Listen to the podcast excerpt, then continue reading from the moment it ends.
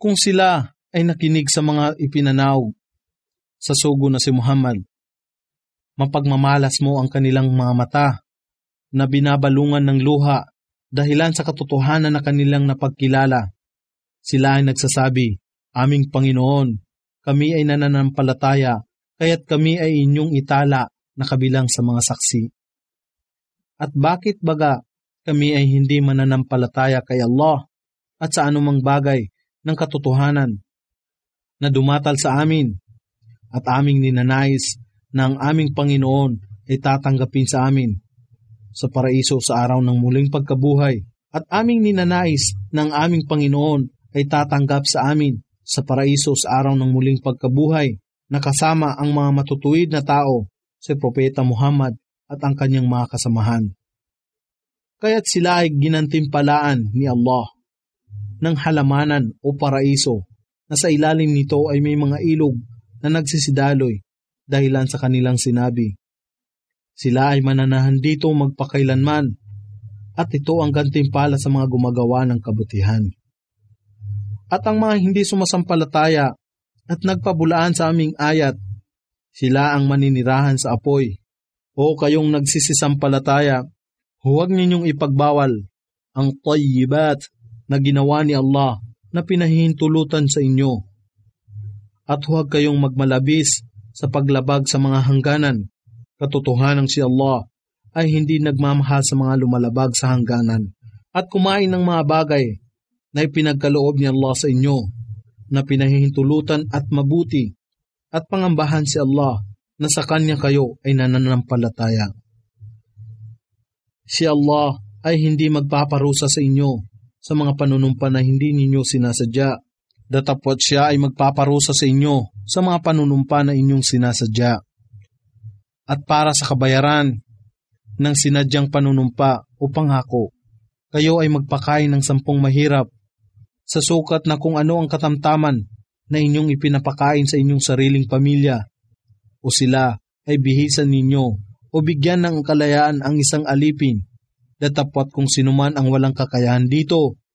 Kung gayon, sila ay nararapat na mag-ayuno ng tatlong araw. Ito ang kabayaran sa mga panunumpa kung kayo ay nakapanumpa. At pangalagaan ninyo ang inyong mga sumpa. Sa ganito ay ginagawa ni Allah ang maging maliwanag sa inyo ang kanyang ayat upang kayo ay magkaroon ng utang na loob ng pasasalamat. O kayong nagsisisampalataya, ang mga nakalalasing o lahat ng uri ng inuming may alkohol at iba pa na nakapagbibigay ng lambong sa kaisipan tulad ng ipinagbabawal na gamot, droga, damong mariwana at iba pa. Ang pagsusugal, al-ansab, kung saan naroon ang mga imahin o mga batong altar na sa paligid nito ay nihahandog ang mga sakripisyo o alay at al-azlam, mga busog o palaso sa paghahanap ng swerte o kapasyahan, ay kasuklam-suklam na gawain ni Satanas. Kaya't mahigpit na talikdan ang lahat ng mga gayong kasuklam-suklam na bagay upang kayo ay maging matagumpay. Si Satanas ay naghangad lamang na pasiglahin ang pagkagalit at pagkamuhi sa pagitan ninyo sa pamagitan ng mga bagay na nakalalasing at pagsusugal. At humahad lang sa inyo sa pag-aalala kay Allah at sa pagdarasal. Kaya nga, kayo ba ay handa ng magsitigil at sundin ninyo si Allah at ang sugo na si Muhammad at maging maingat at kung kayo ay magsitalikod, inyong maalaman na ang tungkulin ng aming sugo ay may parating lamang ang kapahayagan sa pinakamaliwanag na paraan at sa mga sumasampalataya at nagsisigawa ng kabutihan, hindi isang kasalanan kung anuman ang kanilang kinain. Noong una, bago pa ito may pagbawal.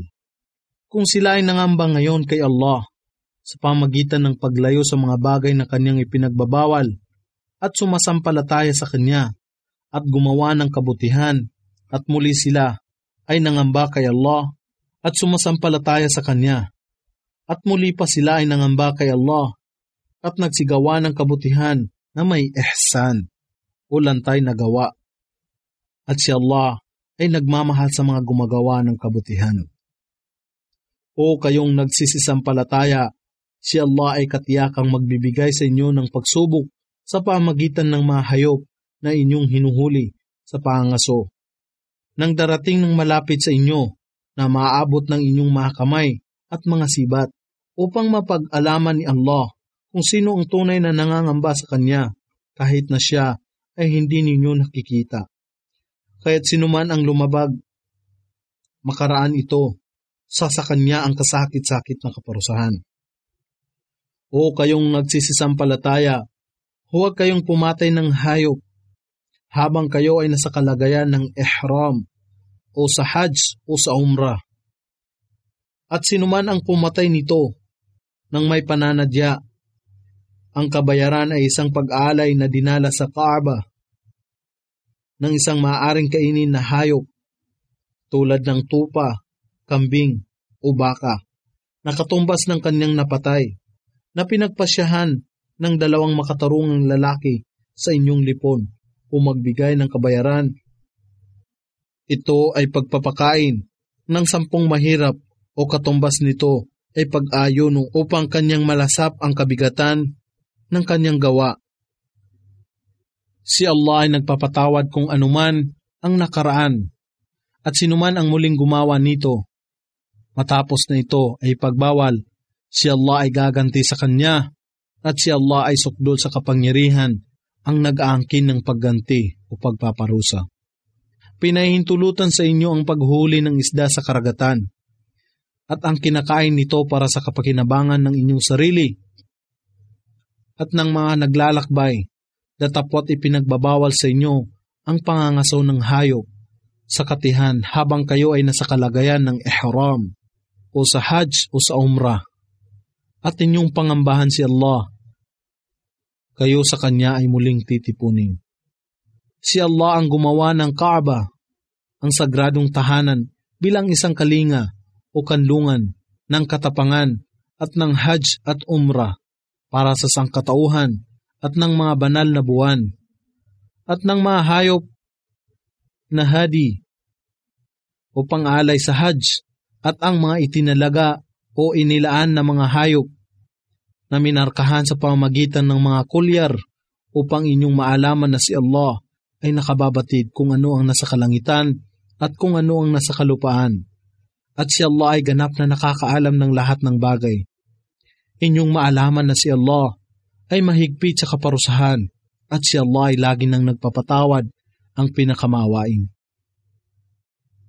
Ang katungkulan ng sugo na si Muhammad ay upang maiparating lamang ang kapahayagan at si Allah ang nakakaalam ng lahat ng inyong inilalantad at lahat ng inyong inililingid. Ipagbadya, O Muhammad, hindi magkatulad ang masama at mabuti hinggil sa lahat ng mga bagay, gawa, paniniwala, tao, pagkain, at iba pa. Kahimat ang karamihan ng kasamaan ay makaganyak sa inyo. Kaya't lubos ninyong pangambahan si Allah o umiwas sa lahat ng uri ng kasalanan at kasamaan na kanyang ipinagbawal at magsagawa ng lahat ng uri ng kabutihan na kanyang ipinag-utos. O kayong mga tao, na may pangunawa upang kayo ay magsipagtagumpay. O kayong nagsisisampalataya, huwag kayong magtanong sa mga bagay na kung ipinaliwanag sa inyo ay magbibigay sa inyo ng kaguluhan, datapwat kung kayo ay magtatanong tungkol dito habang ang Quran ay pinahahayag, ito ay gagawin na maging maliwanag sa inyo. Si Allah ang nagpapatawad sa mga ito at si Allah ay lagi nang nagpapatawad, ang pinakamapagpaumanhin. Noong una pa sa inyo, isang pamayanan ang nagtanong ng gayong mga tanong. At dahilan sa gayong pangyayari, sila ay naging hindi mananampalataya. Si Allah ay hindi nagutos na ang kamilyo o kaori nitong hayop ay ialay sa mga imahin o Diyos-Diyosan. Kahit ito ay bahira o sa iba o wasila o ham, ito ay sinasagawa ng mga paganong Arabo bago pa dumating ang Islam sa kanila. Datapot ang mga hindi sumasampalataya ay kumakata ng mga kasinungalingan laban kay Allah at ang karamihan sa kanila ay walang pangunawa. At kung ipagbadya sa kanila, halina kayo sa mga ipinahayag ni Allah at sa kanyang sugo na si Muhammad, sila ay nagsasabi, Sapat na sa amin ang gayong bagay na nakita naming sinusunod ng aming mga ninuno. Kahimat ang kanilang mga ninuno ay walang kaalaman at walang patnubay. O kayong nagsisisampalataya, pangalagaan ninyo ang inyong sarili o gumawa ng kabutihan at umiwas sa lahat ng uri ng kasamaan. Kung kayo ay sumusunod sa tamang patnubay, walang anumang kapinsalaan ang daratal sa inyo mula sa kanila na nasa kamalian. Ang pagbabalik ninyong lahat ay kay Allah at sa inyo ay papaalam niya ang hinggil sa lahat ninyong ginawa. O kayong nagsisisampalataya, kung ang kamatayan ay dumatal sa inyo at kayo ay gumawa ng wasiya o testamento ng pagpapamana o huling habiling yaman, kung gayon, kayo ay kumuha ng pagpapatibay ng dalawang matuwid na lalaki mula sa lipon ninyo, mga Muslim, o ng dalawang iba na hindi mga Muslim mula sa labas kung kinakailangan. Kung kayo ay naglalakbay sa kalupaan at ang sakuna ng kamatayan ay sumapit sa inyo, sila ay kapwa pigilan matapos ang pagdarasal. Kung kayo ay may pag-aalinlangan, hayaan sila na kapwa manumpa kay Allah kami ay hindi naghahangad ng anumang makamundong pakinabang dito. Kahimat siya ay aming malapit na kamag-anak. Hindi namin inililingid ang pahayag ni Allah sapagkat kung magkagayon, kami ay mapapabilang sa mga makasalanan. At kung ang dalawang ito ay mapag-alaman na napatunayang may pagkakasala, hayaan ang dalawang iba pang saksi mula sa lipon ng mga kamag-anak ay tumindig sa halip nila at manumpa kay Allah. Kami ay nagpapatibay ng aming pahayag ay higit na matapat sa kanilang dalawa at kami ay hindi nagsilabag sapagkat katiyakang kami ay magiging tampalasan. Ito ay higit na kikiling na sila ay magbigay ng kanilang pagsaksi ng ayon sa tunay nitong layunin. O di kaya sila ay mangangamba ng iba pang pagsumpa ay maaring kunin bilang karagdagan sa kanilang pagsumpa. At inyong pangambahan si Allah at makinig. At si Allah ay hindi namamatnubay sa mga tao na fasikun, mga mapaghimagsik at palasway. Sa araw na titipunin ni Allah ang mga sugo ng sama-sama at ipagsaysay sa kanila, ano ang tugon na inyong tinanggap? Sila ay magsasabi, kami ay walang kaalaman kung ano ang kanilang ginawa makalipas ang aming panahon. Katotohanan kayo ang ganap na nakakaalam ng lahat ng mga bagay na nakalingid. Kung si Allah ay magwiwika sa araw ng muling pagkabuhay, O Jesus na anak ni Maria, iyong alalahanin ang aking kagandahang loob sa iyo at sa iyong ina nang ikaw ay aking patatagin sa pamagitan ng Roh al-Qudus si Anghel Gabriel upang ikaw ay makapangusap sa mga tao mula sa iyong duyan at sa iyong paglaki at alalahanin ng ikaw ay aking tinuruan ng pagsulat ng al-hikmah o ang kapangyarihan ng pangunawa at karunungan, ng tura o mga batas, at ng Injil o Ebanghelyo at nang iyong gawin mula sa malagkit na putik ang kasintulad sa hugis ng isang ibon. Sa aking kapahintulutan, at hinihingan mo ito, at ito ay naging ibon sa aking kapahintulutan. At iyong pinagaling ang mga bulag at mga kitungin sa aking kapahintulutan. At nang iyong ibalik ang malay ng patay sa aking kapahintulutan at nang aking pigilan ang angkan ng Israel tungo sa iyo. Nang ikaw ay dumatal sa kanila na may maliliwanag na katibayan, at ang mga hindi sumasampalataya sa lipon nila ay nagsabi, Ito ay wala ng iba, kundi isang malinaw na salamangka. At nang aking ipagkaloob sa puso ng hawariyun o mga disipolo na manampalataya sa akin at maniwala sa aking sugo na si Jesus. Sila ay nagsabi, kami ay sumasampalataya sa inyo at kayo ay maging saksi na kami ay tumalima.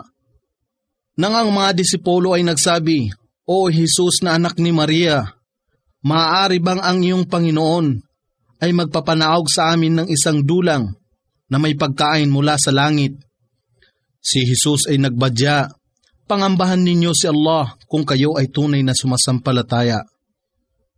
Sila ay nagsabi, kami ay nagnanais na kumain dito at upang maging matatag ang aming pananalig at upang aming maalaman na katiyakang ikaw ay nagsabi sa amin ng katotohanan at kami sa aming sarili ay maging mga saksi. Si Jesus na anak ni Maria ay nanikluhod. O Allah, aming Panginoon, ipadala ninyo sa amin mula sa langit ang isang dulang na may pagkain upang maging isang pagdiriwang para sa una at huli sa amin. At isang tanda mula sa inyo at pagkalooban ninyo kami, O Allah, ng ikabubuhay, sapagkat kayo ang pinakamahusay sa mga tagapagtustos. Si Allah ay nagwika, Ako ay magpapanaog nito sa inyo, tatapwat sinuman sa inyo, makaraan nito ang bumalik sa kawalan ng pananampalataya. Kung gayon, siya ay aking parurusahan ng isang kaparusahan na hindi ko pa nagawa sa sinuman sa lahat ng mga nilalang. At kung si Allah ay magwiwika sa araw ng muling pagkabuhay, o Jesus na anak ni Maria, iyo bang ipinahayag sa mga tao na sambahin ako, si Jesus, at ang aking ina na si Maria, bilang dalawang Diyos bukod pa kay Allah. Siya, si Jesus ay magsasabi, Luwalhatiin kayo, hindi isang katampatan sa akin ang magsabi ng isang bagay na wala akong karapatan kung aking binigkas ang gayong bagay. Katotohanan ito ay inyong mababatid. Talos ninyo kung ano ang nasa aking kalooban. Datapot hindi ko nalalaman ang nasa inyong kalooban. Katotohanan kayo lamang ang ganap na nakakaalam ng lahat ng nakalingid. Kailanman ay hindi ako nangusap sa kanila, maliban na lamang kung ano ang inyong ipinag-utos sa akin na sabihin. Sambahin ninyo si Allah, ang aking Panginoon at inyong Panginoon at ako ay isang saksi sa kanila habang ako ay nabubuhay na nasa kanilang lipon.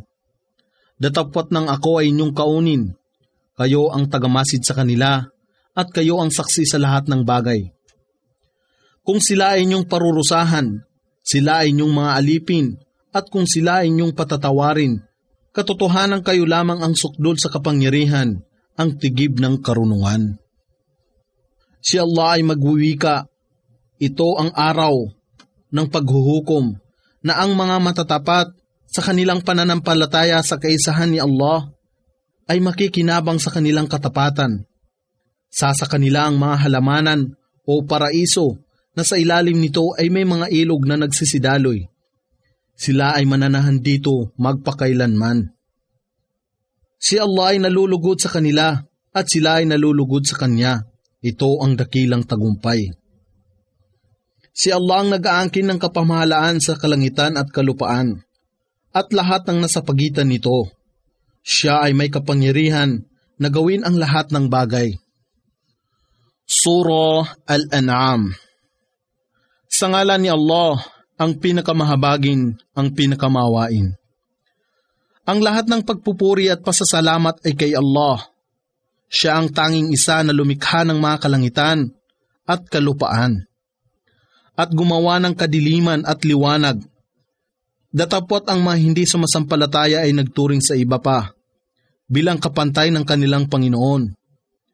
Siya ang lumikha sa inyo mula sa malagkit na putik, at pagkatapos ay nagtakda ng isang natataningang panahon, at mayroon ding nasa sa kanya na isang natataningang panahon, at matapos kayo ay nag-aanlinlangan. At siya si Allah ang tanging dapat na sambahin lamang sa mga kalangitan at kalupaan. Talastas niya kung ano ang inyong inililingid at inyong inilalantad, at batid niya kung ano ang inyong ginagawa, mabuti man o masama. At hindi kailanman ang isang ayah ay dumatal sa kanila mula sa ayat ng kanilang Panginoon na hindi nila ito tinalikuran. Katotohanan na kanilang itinakwil ang katotohanan o ang Quran at si Propeta Muhammad nang ito ay dumatal sa kanila. Datapwat tiyak na mapag-aalaman nila ang katotohanan ng kanilang tinutuya at pinagtatawanan. Hindi baga nila napagmasdan kung gaano karaming henerasyon na una pa sa kanila ang aming winasak. Mga henerasyon na aming itinindig sa kalupaan na may katatagan na hindi namin iginawad sa inyo. Sa kanila ay aming pinamalisbis ang saganang ulan mula sa alapap at nagbigay sa kanila ng mga ilog na umaagos patungo sa kanilang mga tahanan. Datapot sila ay aming winasak dahilan sa kanilang mga kasalanan. At kami ay lumikha pagkaraan nila ng ibang mga henerasyon. At kahit na ipanaog namin sa iyo, O Muhammad, ang isang aklat o mensahe na nasusulat sa papel upang ito ay mahipon ng kanilang mga kamay. Ang mga hindi sumasampalataya ay tiyak na magsasabi, ito ay wala ng iba, maliban sa isang salamangka. At sila ay nagsasabi, bakit kaya ang isang anghel ay hindi ipinadala sa kanya upang magpatotoo sa kanya? At kung kami ay nagsugo ng isang anghel, ang pangyayari ay mapagpapasyahan ngayon din. At walang palugit ang igagawad sa kanila. At kung kami ay magsugo sa kanila ng isang anghel, gagawin namin siya na mag-anyo bilang isang tao at sa gayon, higit pa silang mag-aanillangan sa kanya. At katotohanan, marami ng mga sugo ang tinuya at pinagtawanan ng una pa sa iyo. Datapwat ang kanilang manunudyo. Datapwat ang kanilang manunudyo ay napapaligiran ng pinakatampok na bagay o kaparusahan na kanilang pinagtatawanan Ipagbadya o Muhammad, magsipaglakbay kayo sa kalupaan at inyong malasin kung ano ang kinahinatnan ng mga nagsipagtakwil ng katotohanan. Ipagbadya o Muhammad, sino baga kaya ang nag-aangkin ng lahat ng nasa kalangitan at kalupaan? Ipagbadya, si Allah, kanyang itinalaga sa kanyang sarili ang batas ng habag. Katotohanan kayo ay titipunin niya ng sama-sama sa araw ng muling pagkabuhay ng walang alinlangan. Ang mga nagwawasak sa kanilang sarili ay hindi mananampalataya. At siya ang nag-aangkin ng anumang nananatili sa gabi at araw at siya ang lubos na nakakarinig ang ganap na maalam. Ipagbadya, O Muhammad, akin bagang tatangkilikin bilang isang wali, o Panginoon o tagapangalaga, ang iba pa maliban kay Allah? ang lumikha ng mga kalangitan at kalupaan. At siya ang nagbibigay ng ikabubuhay na pagkain, datapot siya ay hindi nangangailangan upang pakainin. Ipagbadya, katotohanang ako ay pinagutusan na manguna sa mga nagsusuko ng kanilang sarili kay Allah bilang mga Muslim. At ikaw, O Muhammad, ay huwag mapabilang sa lipon ng musyrikun o mga mapagsamba sa Diyos-Diyosan. Ipagbadya ako ay natatakot sa kaparusahan ng dakilang araw o ang araw ng muling pagkabuhay. Kung aking susuwain ang aking Panginoon, sino man ang hindi maparusahan sa araw na yaon, tunay ngang siya ay pinagpala ni Allah. At ito ang malinaw na tagumpay. At kung si Allah ay magkaloob sa iyo ng kapinsalaan, walang sinuman ang makapag-alis nito maliban sa Kanya. At kung naisin niya na gawaran kayo ng mabuti, kung gayon, siya ay makagagawa ng lahat ng bagay. At siya ay hindi matututulan ang higit na mataas sa kanyang mga alipin. At siya ay tigib ng karunungan, ang ganap na nakakaalam sa lahat ng bagay. Ipagbadya, O Muhammad, anong pagsaksi ang higit na may halaga sa katibayan? Ipagbadya, si Allah ay saksi sa pagitan natin. Ang Quran na ito ay pinahayag sa akin upang kayo ay aking mabigyan ng babala at sa kanino man nadarat na nito. Kayo ba ay katotohanang magbibigay patotoo na maliban pa kay Allah? Ay may iba pang Diyos? Ipagbadya, ako ay hindi sumasaksi sa inyong paniniwalang Diyos. Ipagbadya, katotohanan, siya, si Allah ang tanging nag-iisang Diyos. At katotohanan ako ay walang kaalaman sa anumang itinatambal ninyo sa pagsamba sa Kanya. Sila na aming pinagkalooban ng kasulatan ay nagkakakilala sa Kanya. Nakagaya ng pagkakilala nila sa kanilang mga anak, ang mga nagwawasak sa kanilang sarili ay hindi mananampalataya. At sino pa kaya ang higit na gumagawa ng kamalian maliban sa Kanya na kumakata ng kasinungalingan laban kay Allah o nagtatakwil ng kanyang ayat. Katotohanan, ang mga zalimun o mga mapagsamba sa Diyos-Diyosan at mapaggawa ng kamalian ay hindi kailanman magtatagumpay. At sa araw ng muling pagkabuhay, na sila ay aming titipunin ng sama-sama, aming wiwikain sa kanila na gumagawa ng shirk o pagtatambal ng iba pang Diyos sa pagsamba kay Allah. Nasaan ang inyong sinasamba na inyong pinaggigiitan bilang mga katambal sa pagsamba kay Allah. Sa gayon, wala na silang anumang dahilan o pangungusap maliban na sila ay magsasabi, Si Allah na aming Panginoon, kailanman ay hindi kami nagkaakibat sa inyo ng anumang Diyos. Pagmalasin kung paano sila nagsinungaling laban sa kanilang sarili at ang kabulaanan na kanilang kinata ay maglalaho sa kanila. At sa lipon nila ay may nakikinig ng Quran mula sa iyo. Datapwat kami ay naglagay ng mga lambong sa kanilang puso upang sila ay hindi makaunawa. At ng pagkabingi sa kanilang mga tainga, at kung kanila makikita ang bawat isa sa ayat, sila ay hindi sasampalataya rito hanggang sa puntong sila ay lumapit sa iyo upang makipagtalo. Ang mga hindi sumasampalataya ay magsasabi, ito ay wala ng iba, kundi mga katang isip lamang ng mga tao noong panahong sinauna. At kanilang hinahadlangan ang mga tao na sumusunod sa Kanya. At sila rin ay naglalayo ng kanilang sarili sa Kanya. Datapwat winawasak lamang nila ang kanilang sarili at ito ay hindi nila napag-akala. At kung iyo lamang mapagmamalas, O Muhammad, kung sila ay patitindigin na sa apoy o ng impyerno.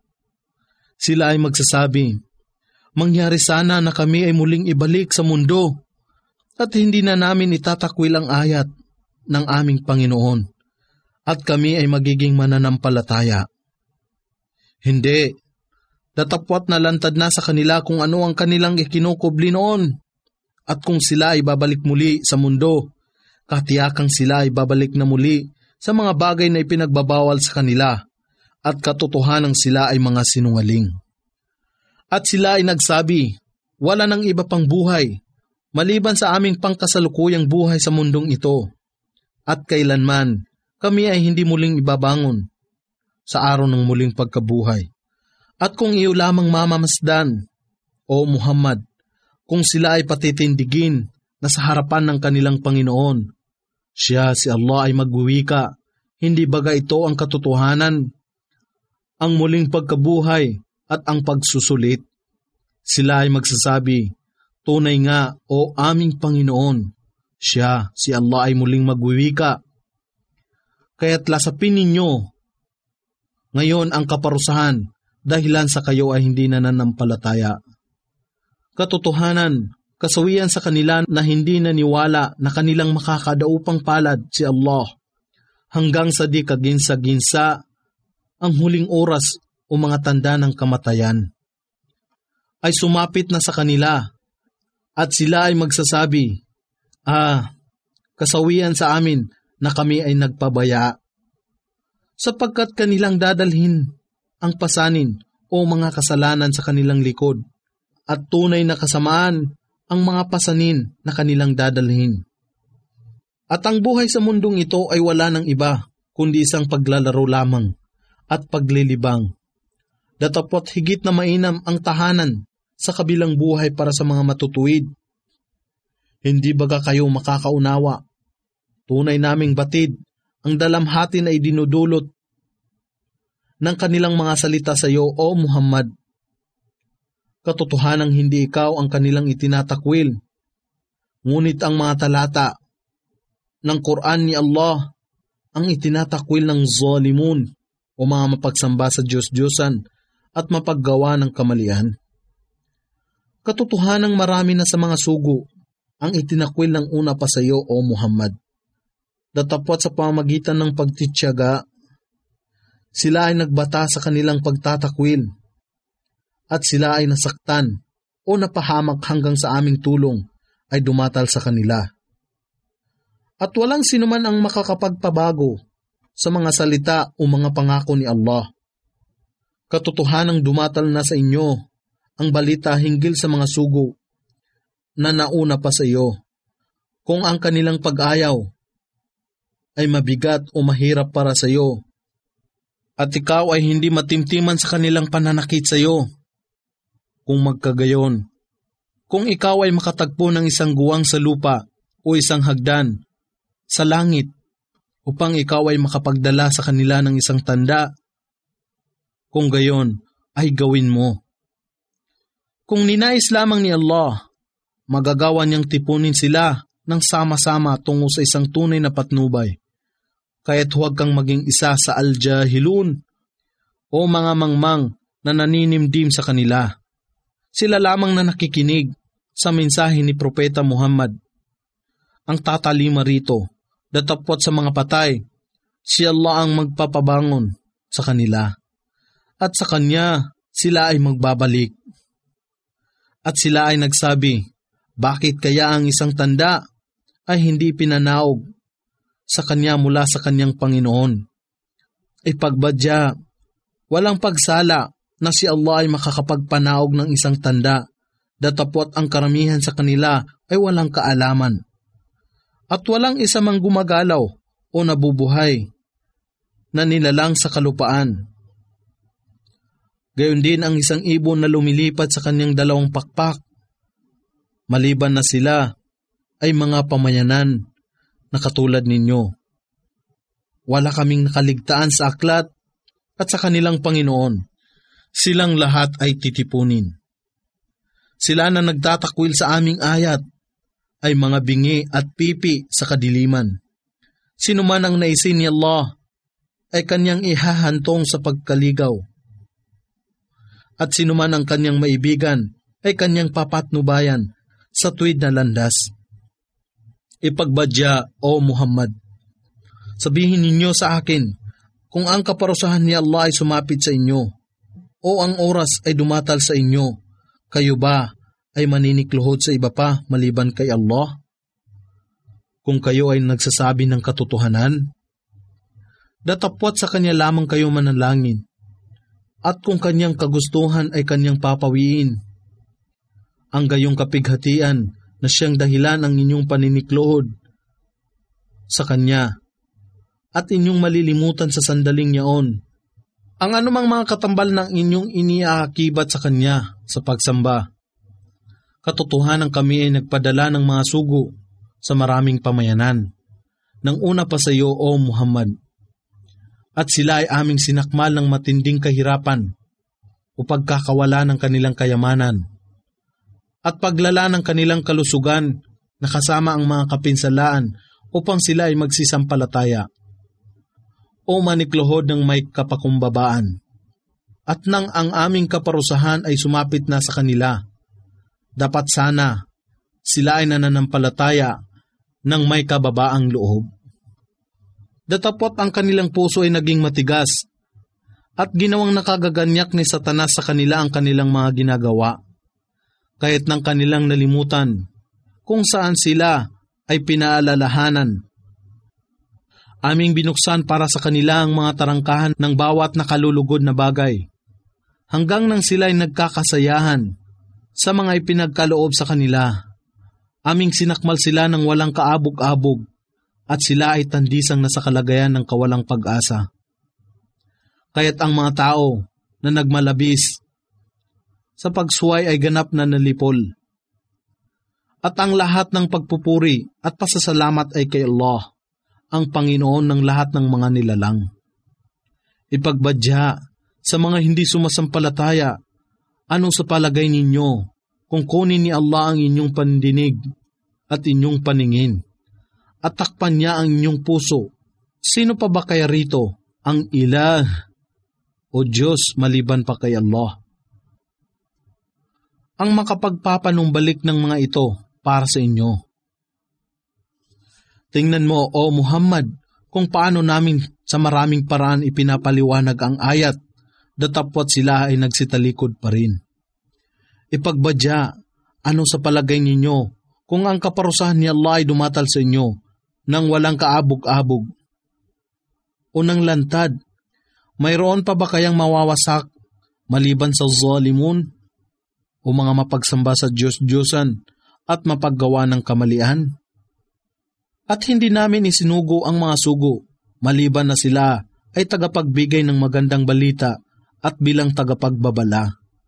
Kahit sinuman ang manampalataya at gumawa ng kabutihan, sa kanya ay walang sasapit na pangamba, gayon din sila ay hindi malulumbay. Datapot sila na nagtatakwil ng aming ayat, ang kaparusahan ay dadapo sa kanila dahilan sa kanilang kawalan ng pananampalataya. Ipagbadya, O Muhammad, ako ay hindi nagsasabi sa inyo na nasa akin ang mga kayamanan ni Allah. Gayon din na aking nalalaman ang mga bagay na nakalingid. At gayon din, ako ay nagsasabi sa inyo na ako ay isang anghel.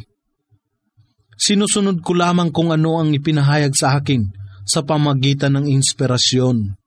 Ipagbadya, sila ba ng mga bulag ay katulad nila na nakakakita? Hindi ba kayo magkakaroon ng pagdidili-dili? At bigyan ng babala sa pamamagitan ng talata ng Quran, yaong mga nangangamba na sila ay titipunin sa harapan ng kanilang Panginoon, na roon ay wala silang magiging tagapangalaga at tagapamagitan maliban sa Kanya upang sa gayon ay kanilang pangambahan si Allah. At huwag mong itaboy, O Muhammad, ang mga naninikluhod sa kanilang Panginoon sa umaga at hapon na naghahanap ng kanyang pagkalugod. Ikaw ay walang pananagutan sa kanila sa anuman at sila ay walang pananagutan sa inyo sa anuman upang sila ay iyong itaboy at kung magkagayon ay magiging isa sa zalimun. Kaya't aming sinubukan ng ilan sa kanila sa pamamagitan ng iba upang sila na mga hindi sumasampalataya ay makapagsabi, sila ba ang mga dukhang sumasampalataya? Nahigit na binyayaan ni Allah sa aming lipon. Hindi baga talastas na mabuti ni Allah kung sino ang mga may damdamin ng pasasalamat? At kung ang mga sumasampalataya sa aming ayat ay lumapit sa iyo, ipagbadya, Salamun alaikum. Ang kapayapaan ay sumainyo. Ang inyong Panginoon ay nagtakda sa kanyang sarili ng habag. Na kung sinuman sa inyo ang nakagawa ng kamalian dahilan sa kawalang kaalaman at matapos ito, siya ay nagsisi at nagtuwid sa kanyang sarili kung gayon, katotohanan siya ay lagi nang nagpapatawad ang pinakamawain. Ang inyong Panginoon ay nagtakda sa kanyang sarili ng habag na kung sino man sa inyo ang nakagawa ng kamalian dahilan sa kawalang kaalaman at matapos ito, siya ay nagsisi at nagtuwid sa kanyang sarili sa pagsunod kay Allah. Kung gayon, katotohanan siya ay lagi nang nagpapatawad ang pinakamawain. At sa ganito namin ipinapaliwanag ang ayat sa masusing paraan upang ang landas ng mujrimun o mga kriminal mapagsamba sa Diyos-Diyosan ay maging maliwanag. Ipagbadya o Muhammad, ako ay pinagbawalan na sambahin niya ang mga pinapanalanginan ninyo, maliban pa kay Allah. Ipagbadya, hindi ko susundin ang inyong walang kabuluhang pagnanasa. Kung ito ay aking gawin, ako ay mapapaligaw ng landas, at ako ay hindi magiging isa sa mga matuwid na napapatnubayan. Ipagbadya, O Muhammad, ako ay nasa maliwanag na katibayan mula sa aking Panginoon. Datapot inyong ikinaila ang katotohanan na dumatal sa akin mula kay Allah. Kung anuman ang inyong hinahanap na madaliin, ito ay wala sa aking kapangyarihan. Ang pasya ay tanging na kay Allah lamang. Siya ang nagpapahayag ng katotohanan at siya ang pinakamahusay sa lahat ng mga hukom. Ipagbadya, kung ako lamang ay may kapangyarihan na madaliin na inyong hinihiling upang ang pangyayari ay mapagpasyahan na sa pagitan ko at ninyo. Datapot si Allah ang tunay na nakakaalam kung sino ang zalimun. At siya ang nag-aangkin ng mga susi ng al-ghaib o lahat ng bagay na nakalingid tulad ng kaluluwa, kabilang buhay at iba pa. Walang sinuman ang nakakaalam ng mga ito maliban sa kanya. At talastas niya kung anuman ang nasa kalupaan at nasa karagatan. Wala ni isa mang dahon ang malalaglag ng hindi niya batid. Wala ni isa mang butil sa kadiliman ng kalupaan. Gayon din ang anumang bagay na sariwa o tuyo na hindi nakatala sa isang malinaw na talaan. Siya ang kumukuha ng inyong kaluluwa sa gabi kung kayo ay natutulog. At may lahat ng kaalaman sa lahat ng inyong ginawa sa maghapon. At kanyang ibinabangon o ginigising kayong muli upang ang isang natataningang panahon o haba ng inyong buhay ay matupad. At pagkatapos, sa Kanya ang inyong pagbabalik at Kanyang ipapaalam sa inyo kung ano ang inyong ginawa. Sila ay hindi mapapasubalian na nakakapangyari sa Kanyang mga alipin. At siya ay nagsusugo ng mga tagapangalaga para sa inyo hanggang ang kamatayan ay dumatal sa isa sa inyo, ang anghel ng kamatayan, at kanyang mga kawaksi ay kukuha ng kanyang kaluluwa, at sila hindi nakakalimot sa kanilang tungkulin. At pagkaraan, sila ay ibabalik kay Allah, ang kanilang maula o ang tunay na Panginoon. Katotohanang nasa Kanya ang pagpapasya at siya ay maagap sa pagsusulit ipagbadya o Muhammad. Sino ang nagliligtas sa inyo mula sa kadiliman ng kalupaan at ng karagatan? Nang maniklohod kayo sa Kanya sa kababaang loob at sa lihim na nagsasabi, kung siya, si Allah ay magliligtas lamang sa amin sa ganitong kapahamakan, kami ay tunay na magkakaroon ng pagtanaw ng utang na loob. Ipagbadya o Muhammad, Si Allah ang nagliligtas sa inyo sa ganito, at gayon din sa lahat ng kapahamakan. Datapot kayo ay nagbibigay pa rin ng katambal sa pagsamba sa Kanya. Ipagbadya, siya, si Allah ay may kapangyarihan na magparating ng kaparusahan sa inyo mula sa itaas o sa ilalim ng inyong mga paa o lambungan kayo ng kalituhan sa alitan ng inyong pangkat at gawin niya na inyong malasap ang karahasan sa isa't isa. Pagmasdan kung paano namin ipinapaliwanag sa maraming paraan ang ayat upang sila ay magkaroon ng pangunawa. At ang iyong pamayanan, O Muhammad, ay nagtakwil dito sa Quran, bagamat ito ang katotohanan, ipagbadya, ako ay hindi ninyo tagapamahala sa kapakanan ninyo. Sa bawat balita ay mayroong katotohanan, alalaong baga sa bawat bagay ay mayroong natataningang panahon. At ito ay inyong mapag-aalaman. At kung ikaw o Muhammad ay nakamamasid sa kanila, naabala sa bulaang pakikipag-usap, hinggil sa aming mga talata o ang Quran, sa pamamagitan ng pagtuya sa mga ito, manatiling malayo sa kanila hanggang sa sila ay magbago sa kanilang pinag-uusapan at kung ginawa ni Satanas na kayo ay makalimot, kung gayon, huwag kayong makiupo o makihalubilo sa kanila sa lipon ng mga tao na zalimun. Matapos na kayo ay makaalaala sa gayong maling bagay. Ang mga masunurin kay Allah at umiiwas sa kasamaan ay walang pananagutan sa kanila na mga hindi sumasampalataya sa anumang paraan. Datapwat ang kanilang tungkulin ay paalalahanan sila na kanilang iwasan ang gayong panunuya sa Quran upang sila ay magkaroon ng pangangamba kay Allah. At yung hayaan na mag-isa sila na nagtuturing sa kanilang pananampalataya bilang isang laro at paglilibang at nalinlang ng buhay sa mundong ito. Datapot sila ay iyong paalalahanan sa pamagitan ng Quran. Baka ang tao ay masadlak sa pagkawasak sa bagay na kanyang kinita. Kung kanyang mamasdan sa kanyang sarili na siya ay walang tagapangalaga o tagapamagitan maliban pa kay Allah. At kahit na siya ay mag-alok ng lahat ng kabayaran, ito ay hindi tatanggapin mula sa kanya. Sila ang mga tao na isinadlak sa pagkawasak dahilan sa kanilang kinita o mga ginawa.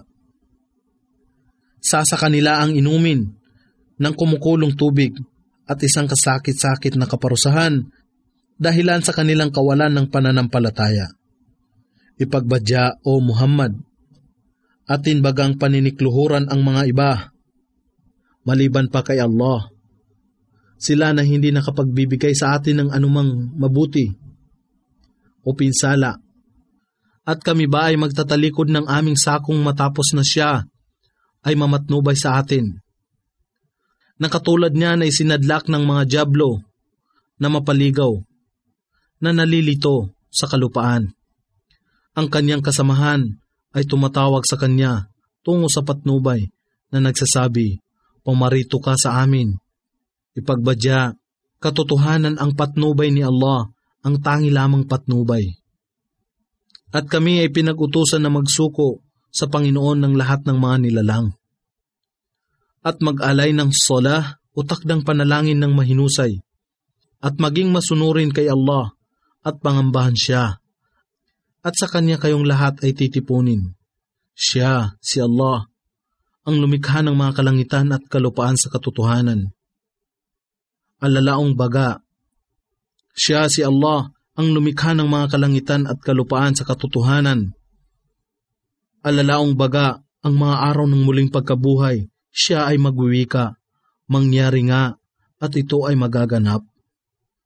Ang kanyang salita ay katotohanan. Ang kanyang naisin ang makapangyarihan sa araw na ang tambuli ay hihipan. Siya, ang ganap na nakakaalam ng lahat ng mga nakalingid at nakalantad. Siya ang tigib ng karunungan, ang pinakamaalam sa lahat ng bagay. At alalahanin ng sabihin ni Abraham sa kanyang amang si Azar, Inyo bagang tinatangkilik ang mga imahin bilang Diyos? Katotohanan ang aking nakikita na kayo at ang inyong pamayanan ay nasa maliwanag na kamalian o pagkaligaw. Sa ganito, aming ipinamalas kay Abraham ang kaharian ng mga kalangitan at kalupaan upang siya ay mapabilang sa mga tiyak na pananalig. Nang ang kadiliman ng gabi ay lumambong sa kanya, siya ay nakamalas ng isang bituin. Siya ay nagsabi, Ito ang aking Panginoon. Datapwat ng ito ay lumubog. Siya ay nagturing. Hindi ko naibigan niya ang lumulubog. Nang mapagmasdan niya ang buwan, na sumisikat, siya ay nagsabi, Ito ang aking Panginoon. Datapwat ng ito ay lumubog, siya ay nagturing, Kung ako ay hindi papatnubayan ng aking Panginoon, katiyakang ako ang mapapabilang sa lipon ng mga tao na naliligaw sa kamalian.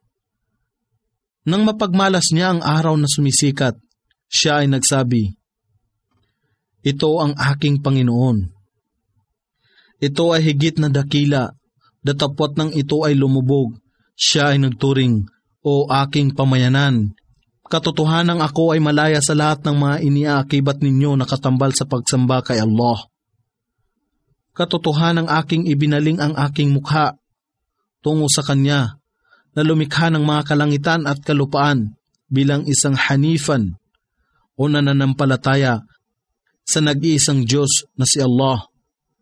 At ako ay hindi kabilang doon sa mga sumasamba sa iba maliban pa kay Allah. Ang kanyang pamayanan ay nakipagtalo sa kanya. Siya ay nagsabi, Kayo ba ay nakikipagtalo sa akin hinggil kay Allah? Samantalang ako ang pinatnubayan niya at hindi ko pinangangambahan ang mga itinatambal ninyo sa pagsamba kay Allah. Walang anumang mangyayari sa akin maliban kung ang aking Panginoon, si Allah, ay magpahintulot ng isang bagay. Ang aking Panginoon ay nakatatalastas mula sa kanyang kaalaman ng lahat ng bagay. Hindi ba kayo makakaalaala? At bakit ko pangambahan ang mga bagay na itinatambal ninyo sa pagsamba kay Allah? Bagamat sila ay hindi makapagbibigay ng kapakinabangan o kasahulan. Datapot hindi nyo kinatatakutan na kayo ay nagtatambal sa pagsamba kay Allah sa mga bagay na siya ay hindi nagpapanaog sa inyo ng katibayan. Datapot hindi niyo kinatatakutan na kayo ay nagtatambal sa pagsamba kay Allah sa mga bagay na siya ay hindi nagpapanaog sa inyo ng katibayan. Kaya't sino sa dalawang pangkat ang may higit na karapatan sa kapanatagan kung inyo lamang nalalaman. Sila na nananampalataya sa kaisahan ni Allah at wala nang sinasamba na iba pa maliban sa Kanya. At hindi inihahalo ang kalituhan sa kanilang paniniwala ng may kamalian. Sa kanila lamang ang kapanatagan at sila ay napapatnubayan. At yaon ang aming katibayan na aming ibinigay kay Abraham laban sa kanyang pamayanan. Aming itinataas ang antas ng sinuman na aming maibigan. Katotohanan ang iyong Panginoon ay tigib ng karunungan, ang ganap na maalam. At iginawad namin sa kanya si Isaac at Hakob at ang bawat isa sa kanila ay aming pinatubayan. At nung una pa sa kanya, aming pinatnubayan si Noah at ang kanyang mga supling na sina David, Solomon, si Job, si Joseph, si Moises at si Aaron. Sa ganito namin ginagantimpalaan ang mga mapaggawa ng kabutihan. At si Zacarias at si Juan at si Jesus at si Elias, ang bawat isa sa kanila ay nasa lipon ng mga matutuwid. At si Ismail at si Elisha at si Jonas at si Lot ang bawat isa sa kanila ay aming kinasihan ng higit sa lahat ng mga nilalang. At gayon din ang ilan sa kanilang mga ama, at kanilang supling, at kanilang mga kapatid. Sila ay aming hinirang, at sila ay aming pinatnubayan sa tuwid na landas. Ito ang patnubay ni Allah, kanyang ginagabayan, ang sinumang kanyang mapusuan sa kanyang mga alipin, datapot kung sila ay nagtambal ng iba pa sa pagsamba kay Allah ang lahat ng kanilang mga ginawa ay walang maibibigay na kapakinabangan sa kanila. Sila ang aming pinagkalooban ng aklat ng al-hukm upang unawa sa batas ng pananampalataya at ng pagkapropeta. Datapot kung sila ang mga hindi sumasampalataya ay hindi na nanalig dito sa mga talata ng Quran. Kung gayon, katiyakang aming ipinagkatiwala ito sa isang pamayanan ang mga ansar at muhajirun na hindi nagtatakwil nito. Sila yung mga propeta na hinirang ni Allah na mapatnubayan, kaya't sundin mo ang kanilang patnubay, ipagbadya. Walang anumang sukli ang aking hinihingi sa inyo rito. Ito ang Quran ay isa lamang paalaala sa lahat ng mga nilalang. Sila ay hindi nagpalagay o nagturing kay Allah ng isang pagpapalagay o pagtuturing na nararapat sa Kanya.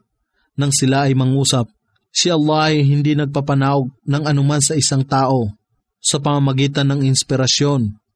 Ipagbadya o Muhammad, sino kung gayon ang nagpapanaog ng aklat na dinala ni Moises, isang ilaw at patnubay sa sangkatauhan na inyong ginawa sa magkakahiwalay na mga pahina ng papel, na naglalantad sa ilan nito at naglilingid sa karamihan nito.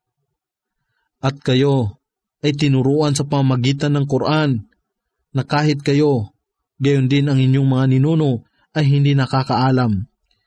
Ipahayag, si Allah ang nagpapanaog nito. At hayaan sila na maglaro sa kanilang walang saysay na pag-uusapan. At ito ang maluwalhating aklat, ang Quran, na aming ipinanaog sa iyo, O Muhammad, na nagpapatutuo sa kapahayagan na dumatal ng una pa rito, upang iyong mabigyang babala ang ina ng mga bayan. At lahat ng nakapalibot dito, ang mga sumasampalataya sa kabilang buhay ay nananalig dito sa Quran at sila ay nananatili sa pangangalaga ng kanilang pagdarasal. At sino pa kaya ang higit na walang katarungan maliban sa kanya na kumakata ng mga kabulaanan laban kay Allah o nagsasabi ng ako ay tumatanggap ng inspirasyon datapot siya ay hindi pinapahayagan ng anuman. At siya na nagsabi, aking ipananaog ang katulad ng Quran na ipinanaog ni Allah.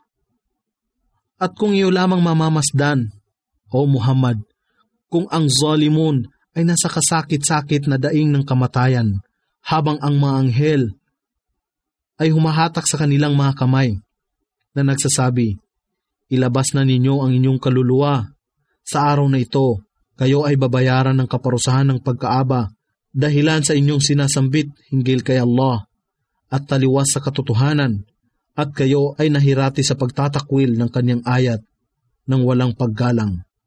At katotohanan, kayong lahat ay dumating sa amin na nag-iisa. Katulad ng kayo ay aming likhain sa pasimula. Iniwan ninyong lahat ang mga bagay na aming ipinagkaloob sa inyo.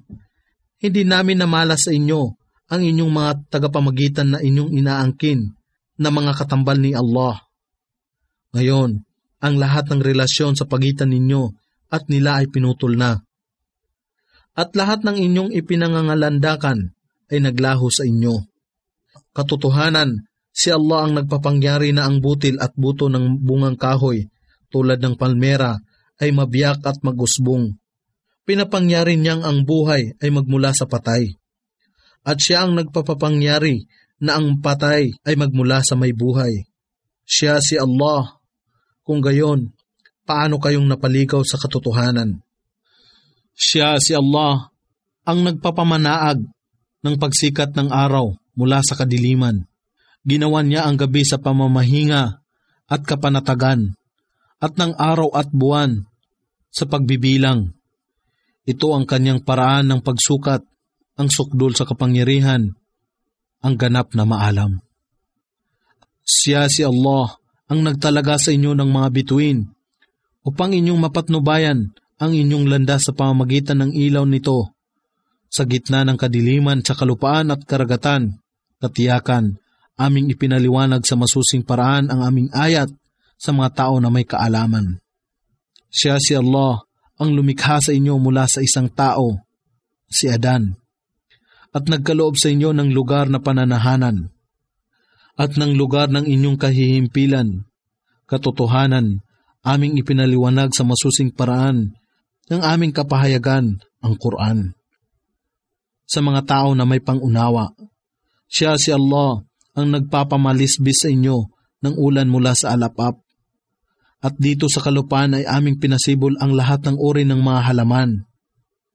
At mula rito ay aming pinalabas ang malunti ang pasyok at mula rin dito ay aming pinalitaw ang makapal at kumpol-kumpol na mga butil na mula rin dito ay aming pinalitaw ang makapal at kumpol-kumpol na mga butil at mula sa palmera at sa kanyang talulot ay lumabas ang mga kumpol ng bunga na mababang nakabitin at abot kamay at mga halamanan ng ubas oliba at granada. Ang bawat isa ay magkatulad, datapwat magkaiba sa karamihan at lasa. Pagmasdan ng kanilang mga bunga nang sila ay nagsimula ng mamunga, at ang kanilang pagkahinog, katotohanan na sa mga bagay na ito ang mga tanda sa mga tao na may pananampalataya. At sila ay nag-akibat sa mga jin bilang mga katambal sa pagsamba kay Allah Bagamat siya ang lumikha sa kanila at sila ay nagturing ng mga anak na lalaki at mga anak na babae kay Allah sa kabulaanan. Narito sila ay walang kaalaman, luwalhatiin siya. Siya ay higit na mataas sa lahat ng kanilang iniaakibat sa kanya. Siya ang pinagmulan ng mga kalangitan at kalupaan. Paano siya magkakaroon ng anak, gayong siya ay walang asawa? At siya ang lumikha ng lahat ng bagay, at siya ang ganap na nakakaalam ng lahat ng bagay. Siya si Allah, ang inyong Panginoon. La ilaha illa huwa. Wala nang iba pang Diyos na karapat dapat pag-ukulan ng pagsamba maliban sa Kanya. Ang manlilikha ng lahat ng bagay kaya tanging sambahin siya at siya ang wakil o tagapamahala, ang tagapagtupad ng lahat ng mga pangyayari, ang tagapagbantay sa lahat ng bagay. Siya ay hindi maaabot ng paningin, datapot abot niya ang lahat ng paningin. Siya ang pinakamabanayad at pinakamapitagan, ang puspos ng kaalaman sa lahat ng bagay. Katotohanan ang mga katibayan ay dumatal sa inyo mula sa inyong Panginoon.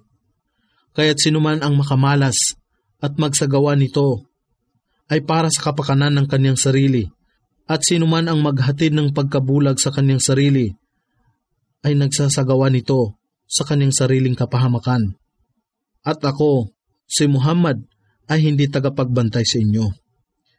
Kaya't sa ganito namin ipinapaliwanag ang mga talata sa masusing paraan upang sila ay mangusap ikaw, o Muhammad, ay nakapag-aral ng mga aklat ng angka ng kasulatan o natutuhan mo ito mula sa iba at upang magawa namin ang mga bagay-bagay na maging maliwanag sa mga tao na may karunungan. Sundin mo kung ano ang ipinahayag sa iyo, O Muhammad, mula sa iyong Panginoon. La ilaha illa huwa wala nang iba pang Diyos na karapat dapat pag-ukulan ng pagsamba maliban sa Kanya. At yung talikdan sila na nagtatambal ng iba pa sa pagsamba kay Allah.